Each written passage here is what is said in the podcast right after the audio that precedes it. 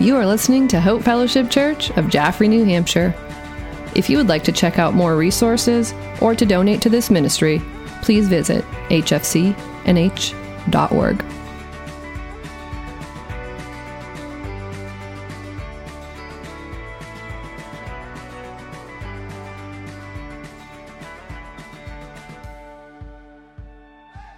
Jump into 1 Samuel chapter 2, 1 through 11. Um, thank you, Brian, for just literally setting up my sermon. It was awesome. I was going to be reading some of those verses, and Brian, it just one thing led to another. Brian shared some of those thoughts on the exact, some of the exact ideas that I want to open up and unpack with you today.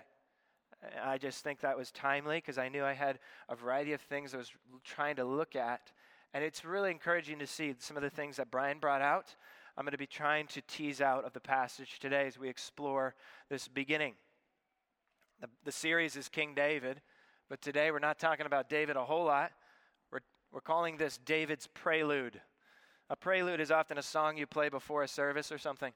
A prelude is an introductory performance or such that leads up such to something more important to, about to take place. And so today is a prelude. In fact, it's a song.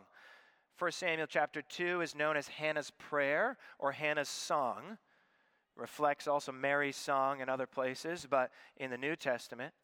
But here at the beginning of, uh, of this, we're going to look at Hannah's prayer and hope we'll, we'll get to this passage kind of towards the end of the sermon as we look at it in more detail. But it is a, it's a beautiful depiction of really the, all the themes that are the major themes in Samuel is encapsulated in this little prayer by Hannah. And it's amazing to see the focus and the emphasis and God exalting Hannah in such a way. Yeah, we talk about David and King David and Saul and all these monarchs and the powerful kingdoms, and yet Hannah here opens up this epic narrative in Samuel. And he, she is given prominence in such a way that a lot of what she says here predicts about what's to come. And so when we read it through once, it might be hard to grasp, but hopefully as we get there, uh, we'll be able to, to figure this out. So let's just read 1 Samuel 2 1 through 11, and, uh, and then we'll get into the message. 1 Samuel chapter 2, verse 1 says, And Hannah prayed.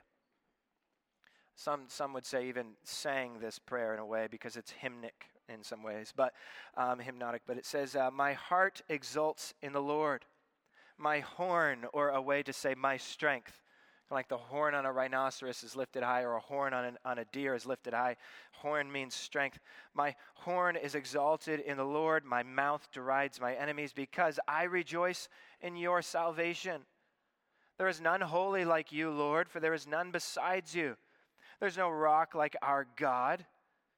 Talk no more so very proudly. Let not arrogance come from your mouth, for the Lord is a God of knowledge, and by him actions are weighed. The bows of the mighty are broken. Notice the reversals. But the feeble bind on strength. Those who were full have hired themselves out for bread, but those who were hungry have ceased to hunger. Notice that. They're now full.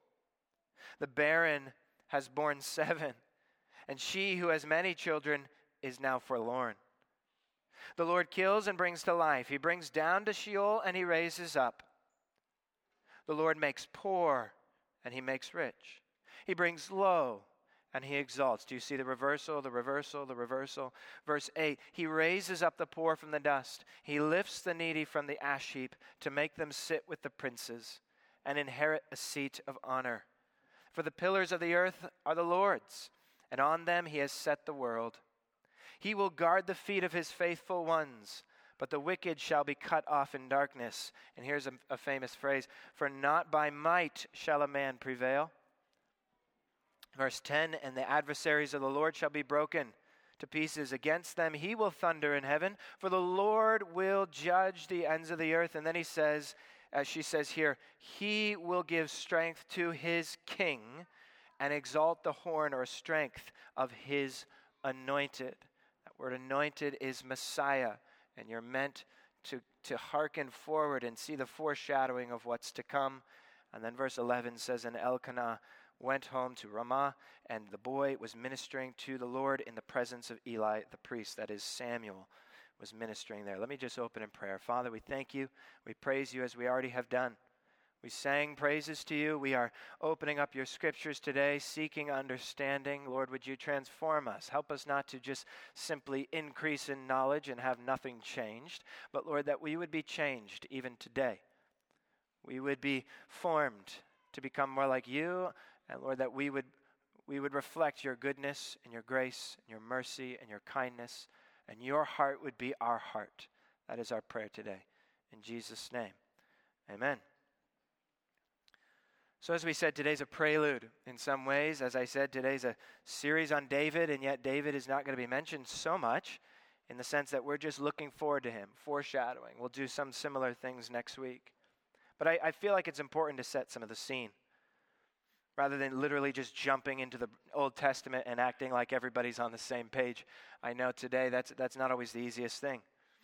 And we know about 1 Samuel. Maybe some of you know uh, the stories. Maybe some of you grew up in church and you heard all the Sunday school stories of David and Goliath and uh, David killing the bear and the lion and King, Hall, King Saul hunting David down, uh, uh, David and Bathsheba, and some of these storylines of David's mighty men and all of the Psalms written by this great figure, David, and then Solomon, his son, to follow him.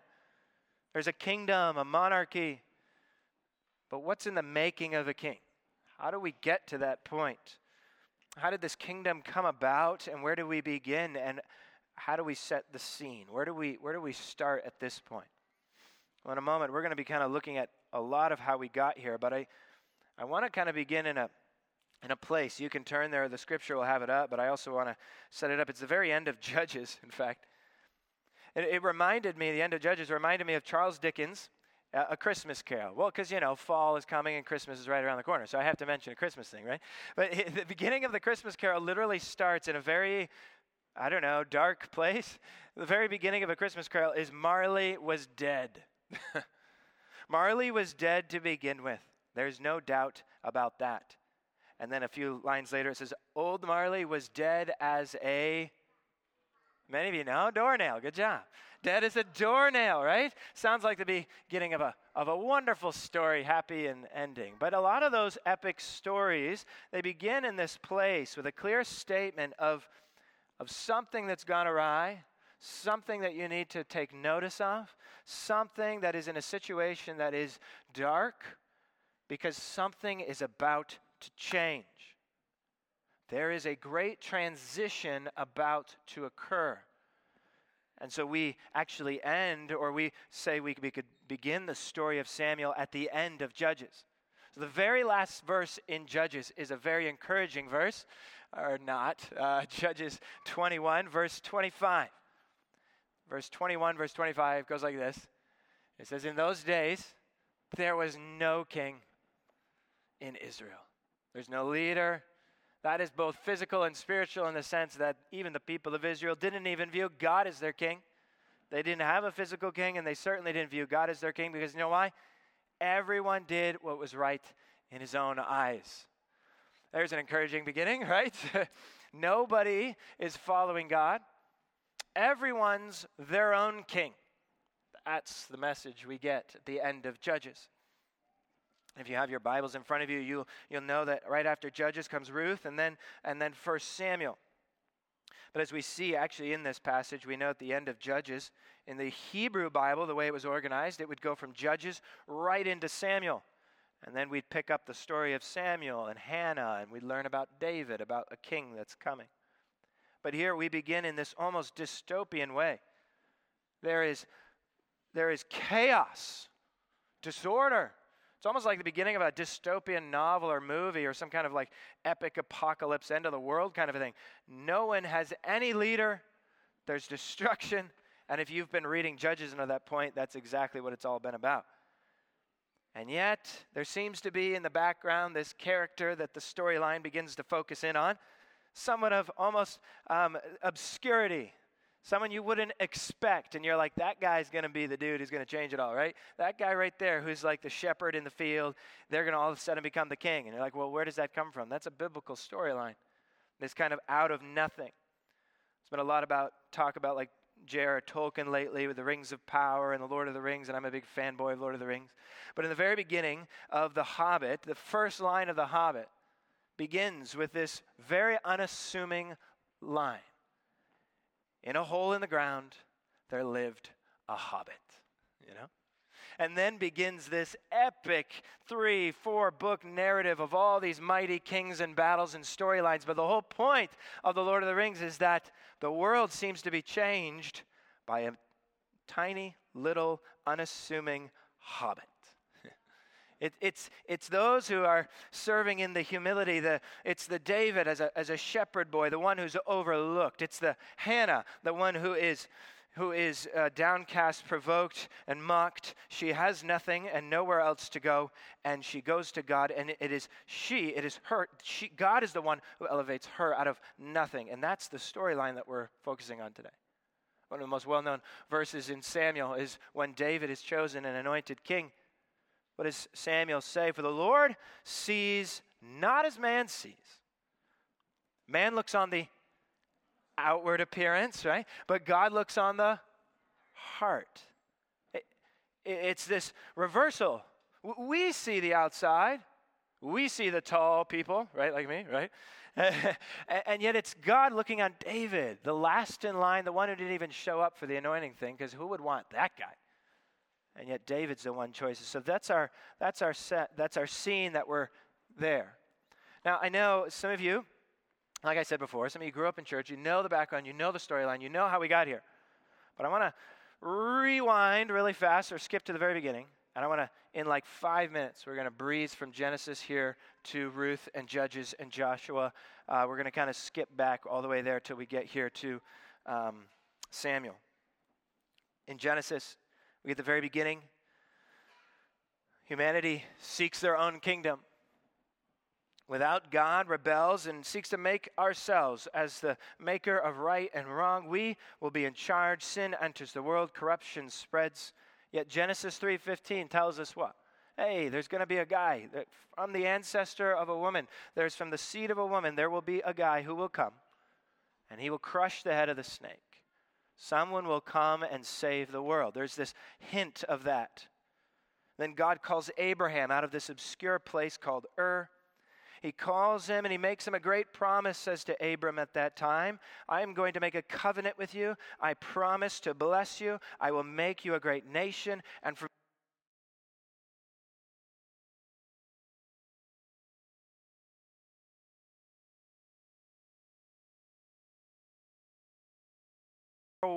world will be blessed through you, Abraham. Yet Abraham can't have a family since Sarah, his wife, is barren and is in her old age. And it takes a great act of God and the faith that they hold that God says that they will have a child, and the child of promise is born in her old age to Sarah. His name is Isaac. Yet God tests Abraham, tests Abraham, and says to sacrifice your only son, but instead, Abraham's faith proves faithful, and God saves Isaac and provides a substitute in its place, providing a, a, foreshadowing of what was to come. He provides a ram that's caught in the thorns instead of Isaac, something in place of the beloved son, a substitute that's given harkens forward to the cross. So, from this, we see the promises again to bless Abraham, bless his family, make him a great nation, but it doesn't happen overnight. It takes a long time. And from his family will come a person to save the world. And we see eventually uh, Abraham's family is now the story zooms in on this family of Abraham and follows the children where we get Isaac, who has Jacob and Esau. God blesses Jacob and guides him. Jacob's name is changed to the name Israel, where we get Israelites, which means wrestled with God. He wrestles with God and will not let him go. And God says, I will bless you. Your name is Israel. Jacob's family includes the people in the stories in Genesis, like Joseph, who's in Egypt. And in Egypt, where they live and they grow into a mighty nation, but they're suffering, enslaved by the Egyptians. And then we come to the book of Exodus where God preserves and prepares Moses and calls him to lead the people out of Egypt. Let my people go. You know those stories. God redeems his people from the hand of slavery. He sets them free and through the Red Sea. The redeemed people of God now are, are, are free, but to what? To where? And under whom? These questions come about for will they listen to Yahweh? Will they follow the Lord on high? Well, God provides for them on Mount Sinai, He provides for them a law to begin to help them to govern and to organize themselves into a great nation with God as their king.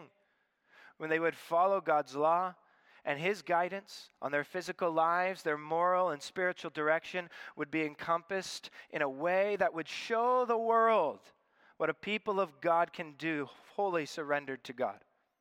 This people, the Israelite people, would grow into a, a place, yes, of 12 tribes under the family of Israel.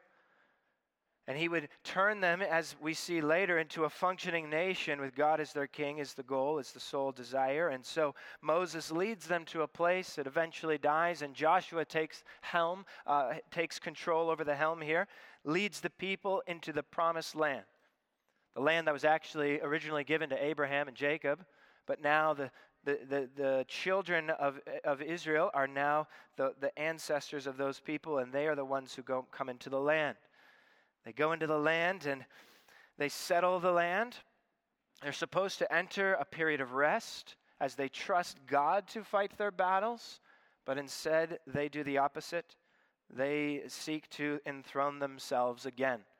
They fall into idolatry, worshiping false gods and all sorts of things, exchanging the worship of God Most High for the worship of false gods in high places. And then God judges them and brings periods of times where they find themselves uh, encountering all kinds of difficulties. They're in a leaderless existence. God would not abandon them. And after Joshua's death, he continues to love them. And so, in a, in, in, as, a, as a disciplining a child and chastening the one he loves, he sends in the judges. So, when we come to the book of Judges, and Judges is a, is a chaotic book, a crazy book, stories that are blow your mind of all the difficulty and sin and corruption and evil that's going on that time, and yet God continually pursues his people.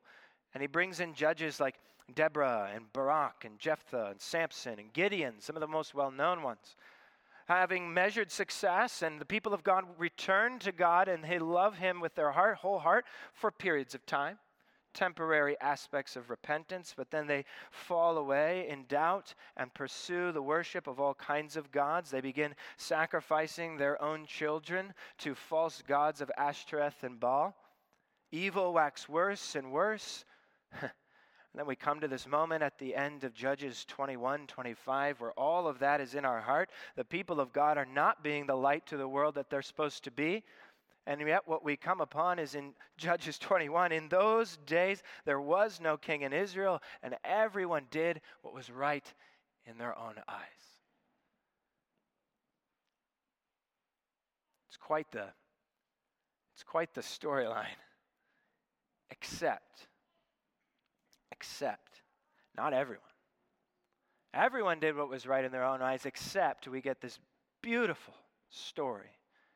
Almost a as I joked earlier, a rose among thorns, almost a, a light shining out of the darkness. You get this character that we're introduced to in our English Bibles here in the order of, of the books. We come to the end of Judges and we stumble upon this very short narrative, very short, four chapters, story of a widow, a woman. Her name is Ruth. We're introduced to her in this order because she is taking place and living during this time of Judges when everybody seems to be doing what is right in their own eyes. We see Ruth being loyal, righteous. We see Boaz being loving and kind. And we see that God has not abandoned his people, and his people have not abandoned God completely. And we see this ray of hope. and it's in this beautiful depiction of Ruth that we see that in Ruth, it's in Ruth 1, it says, In the days when the judges ruled, there was a famine in the land. And, and there, was, there was this man who took Moabite wives, and the name of one of them was Orpah, and the other was Ruth.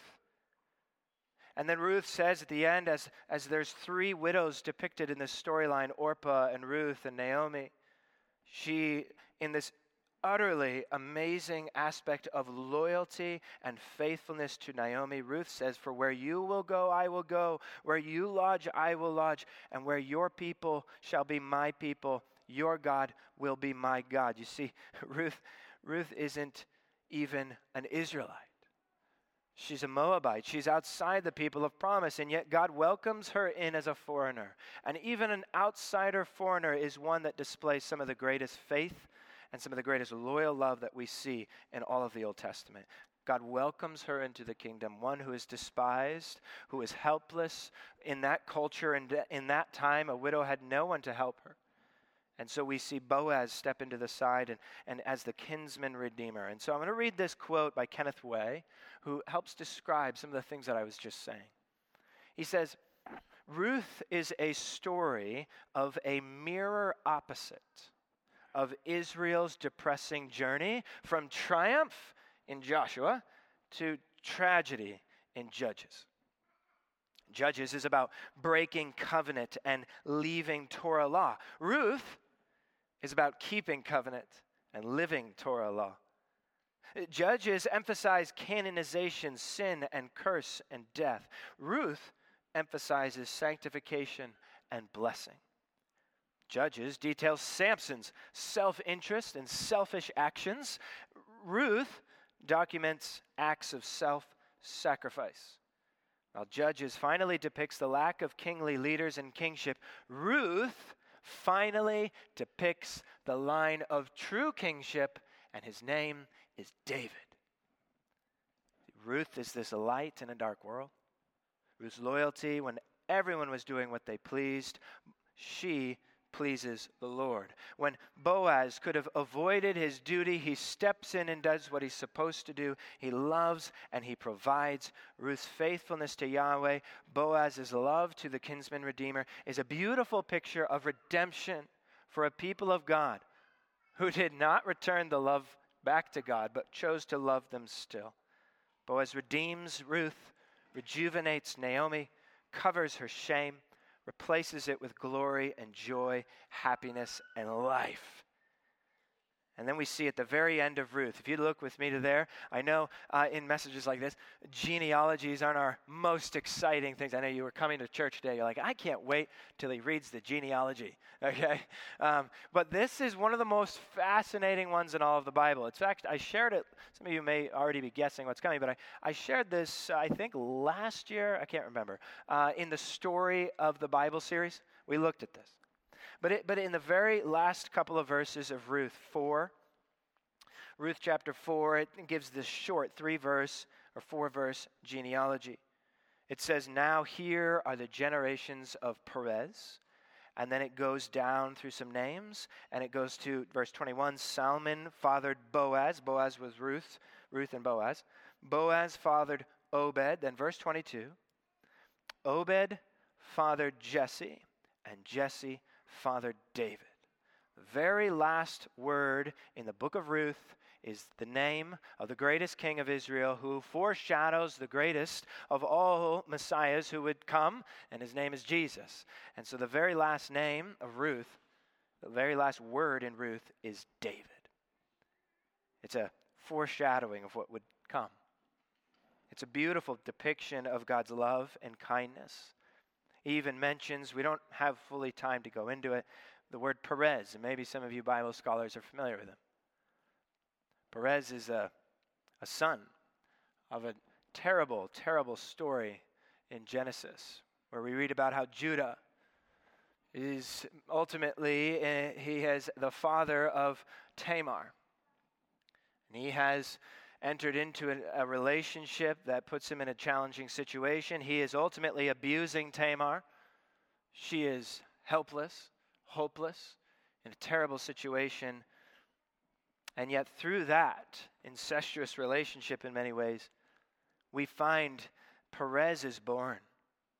Tamar is exalted and honored.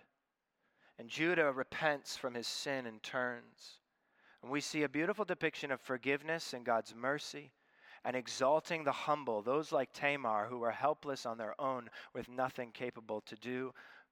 unable to save themselves, God takes Tamar and loves her, takes her children like Perez, and ties her and her children into the very line that produces Jesus Christ.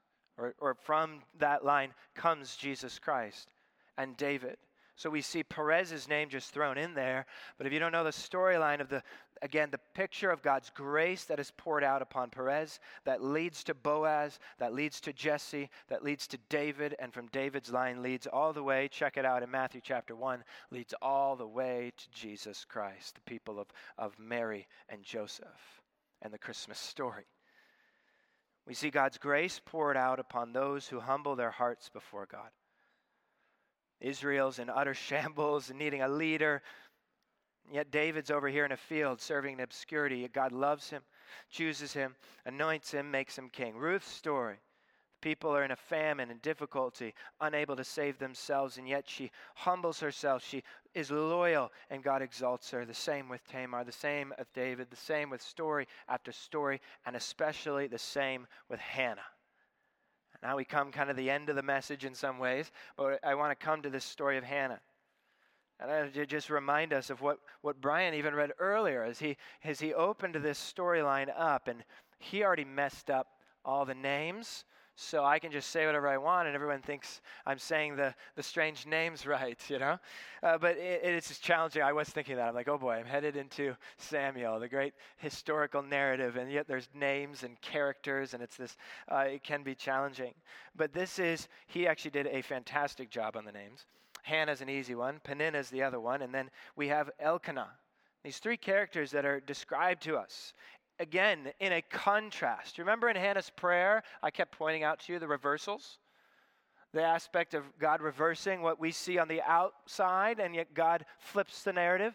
The upside down kingdom of God. This is how he worked. I preached on this a few weeks ago. Jesus' kingdom that he displays to the world. Matthew chapter 5, the Sermon on the Mount. Blessed are the misfits, right? Blessed are you who are poor in spirit. Blessed are you who are meek. Blessed are you who hunger and thirst after righteousness, for you will be filled. Blessed are you who are persecuted. Blessed are you when others revile you for my name's sake. Blessed are you. We see that in Hannah's life. She is reviled, persecuted, mocked, and shamed openly. And yet, Hannah is the one that God shines his love and grace upon. And Hannah is the one that God exalts to a status of honor an incredible situation. We first notice, maybe from a modern reader's eyes, as I do, I read in verse 1 and 2, and I first, Elkanah had two wives, and I first off, like, this is odd, right? And no, we this passage does not support polygamy in any way. In fact, anytime in the Old Testament, just as readers in our modern eyes today, as we read an ancient text, anytime we read about polygamy in the Old Testament, it is always presented in a negative sense. Almost every situation you find when the person had multiple wives in situations, there's nothing but strife, hardship, and difficulty. It is not God's way, it is not God's design. And yet, despite our sin and wickedness, God works in us and through us, right? Isn't that what's amazing? He, he weaves narratives and storylines despite the ways that we try to mess it up. And so we see here the two wives that caused nothing but difficulty here Hannah being barren, Peninnah being fruitful. The outward sees Peninnah as blessed successful in that day and age would, would, be, would be viewed like that, as such. Hannah would have been viewed as cursed. Something's wrong with her. And yet we see the humble faith of Hannah shine through and the arrogant self reliance of Peninnah be put down. It's like the, like the classic Cinderella story from Disney, right? You got to work those in as much as you can. The classic Cinderella story. Cinderella, right? She's up working hard. Yet she's the lovely one and the kind one, and yet she's put down and locked up in the thing. And the two ugly, terrible, mean, terrible, evil stepsisters, they get whatever they want, and they get to mock Cinderella. And yet, who at the end marries the prince, right? The two evil stepsisters? Uh uh uh. Cinderella. These storylines that we're familiar with, the upside down values, are weaved in here into ancient texts like the Bible far before Cinderella or Disney ever came up with it. And we see here in 1 Samuel 1, we see Hannah praying to God. She pours out her heart. I think I have a few minutes. I, I know we're coming here to the end. I do want to focus on just one, a, a, couple ideas. If you have your Bible, you can look through 1 Samuel 1. I'm not reading it all, don't have time today. But the storyline is in that they are going to the tabernacle where people would go to worship God in Shiloh at that time. And she goes there, and it's when she comes there that Peninnah seems it is her right to mock Hannah in ways more than she often has been doing. Hannah could have responded in like. She could have responded in anger and bitterness, lashed out, put Peninnah in her place. She doesn't do that. She humbly goes to the place or to the one who she knows can do something about it. She goes to God. And it says in verse 10 of 1 Samuel 1 she was deeply dis- distressed. She prayed to the Lord. She wept bitterly. She goes to God and she pours out her heart before Him. Verse 12 says, As she continued praying before the Lord, Eli, the priest at that time, observed her mouth and says Hannah was speaking in her heart, but only her lips moved. You ever been that? That place of, of emotion, and you're just praying and you don't know what to even say. Your lips are moving, but you're in this place of deep, deep emotion. Hannah was speaking in her heart, but only her lips moved, and her voice was not heard. Therefore, here's what Eli thought Eli took her to be a drunken woman. And Eli said to her, How long will you go on being drunk here in the house of the Lord? Put your wine away from you. But Hannah answered, No, my Lord. I am a woman troubled in spirit. I've drunk neither wine nor strong drink, but I have been pouring out my soul before the Lord. I believe this little statement is more of a testimony on Eli's, la- on Eli's blindness to what God is doing than it is to Hannah's faithfulness, although it is a testimony to her as well. It shows us a sign that of not only the state of wickedness in the people of God, that Eli was used to trying, he was used to drunks being in the house of the Lord, that he was, it was such a common occurrence to him. Uh, we got another one this week. We got to kick someone out who's, and get him out of here. Oh, this, Hannah's another one. And he's also so blind to how God is working in that situation. The very person who should have been uh, humbly coming alongside her is the very one accusing her as this as well, the high priest of Israel at that time. A terrible situation. And yet, when she pours out her heart, says in verse 17, Then Eli answered, Go in peace. The God of Israel may grant your petition that you have made before him. Verse 18, And she said, Let your servant find favor in your eyes. Hannah's name means grace or favor, so when she says that, it's a double thing. But then the woman went her way and ate. And I love this. And her face was no longer sad. Did, did she receive the answer to her prayer right then? She didn't. She didn't know that God was going to give her Samuel. She didn't know that God would allow that to take place. She didn't know that all this would be written. But when she left, she did what she could. She prayed her prayer to the Lord. She poured her heart. She left with her face changed, with her outlook and her hope different. This could be a whole message on prayer. This could be a whole passage on prayer and what it means to pray and to give yourself over to God and to allow Him to do with what He will. That is the goal. And yet, here we see God doing that. And in fact, in verse uh, 19, there's a statement here in verse 19 and 20. I just, I love this. It says, it says, the Lord remembered, verse 19. The, the Lord remembered her. I don't know if you know, I mean, you, you read the Bible a lot of times. There's a, Brian was talking about that thing jumped off the page. And that was jumping off the page to me this week. And this, this epic narrative of King David, David and Goliath, and yet God, in his mercy and beauty and grace, he remembers little old Hannah. it's not always about might, strength, power. In fact, it's more often about your heart. And that's really the, the desire of today's message. The point of today's message is looking at all the reversals that take place of how God does not always look in the outward appearance, He looks at the heart. And in Hannah, He chooses to bless her, for it is in her beautiful prayer that, that she prays things like in verse 1 My heart exults in the Lord. She worships the Lord and Him alone and in His salvation. Exults means rejoice gladly. She's praising God, rejoicing. She's leaping upward, is almost what exalts means. She's jumping up and down. She's praising God. The Lord is who she is putting her heart in. She is she sees that he is the, the king of her heart, we sang earlier. Because I will rejoice in your salvation. Verse 2 says, There's none holy like the Lord, there's none besides you. Who was beside her all the time? Peninnah, constantly rubbing it in. But to God, he has no rival. No rival. Hannah's name, as we said, means favored and grace, and you can only imagine how, how um, Peninnah would have rubbed that in. Oh, look, here's the favored one who has nothing, you know. And yet now God has favored her greatly.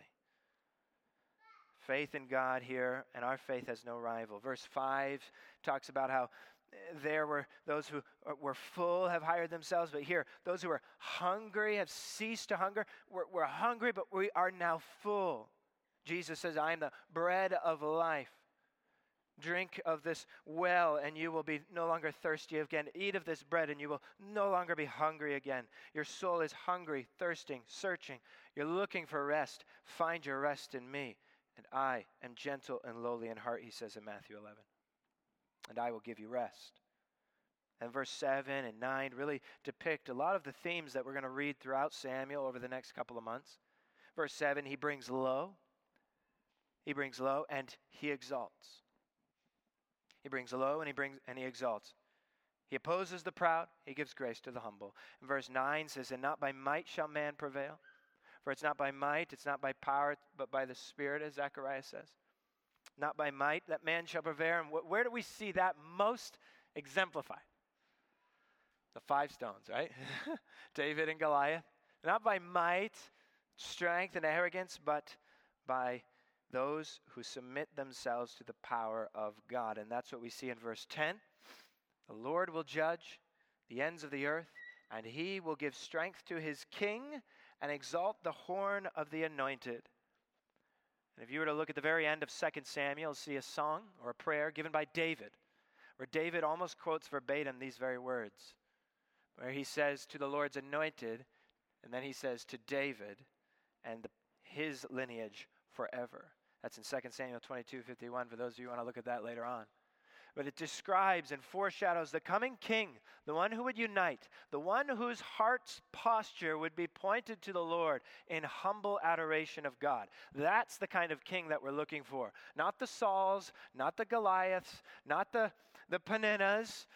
No, the, the Hannahs, the Ruths, and the Davids. Those who posture their hearts in humble adoration for their king and bow their face before him, they will be exalted. They will be honored, they will be saved.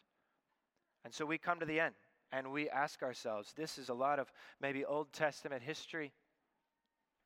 This is a story that seems maybe uh, really far removed from us today in our modern world. And it might be hard to grasp at times, but when we come to this place, I want us to consider today where is your heart at? Who's the king of your heart? What, where, what, what is, where is your heart postured? Are you in a, a place of anger and uh, shaking your fist at God?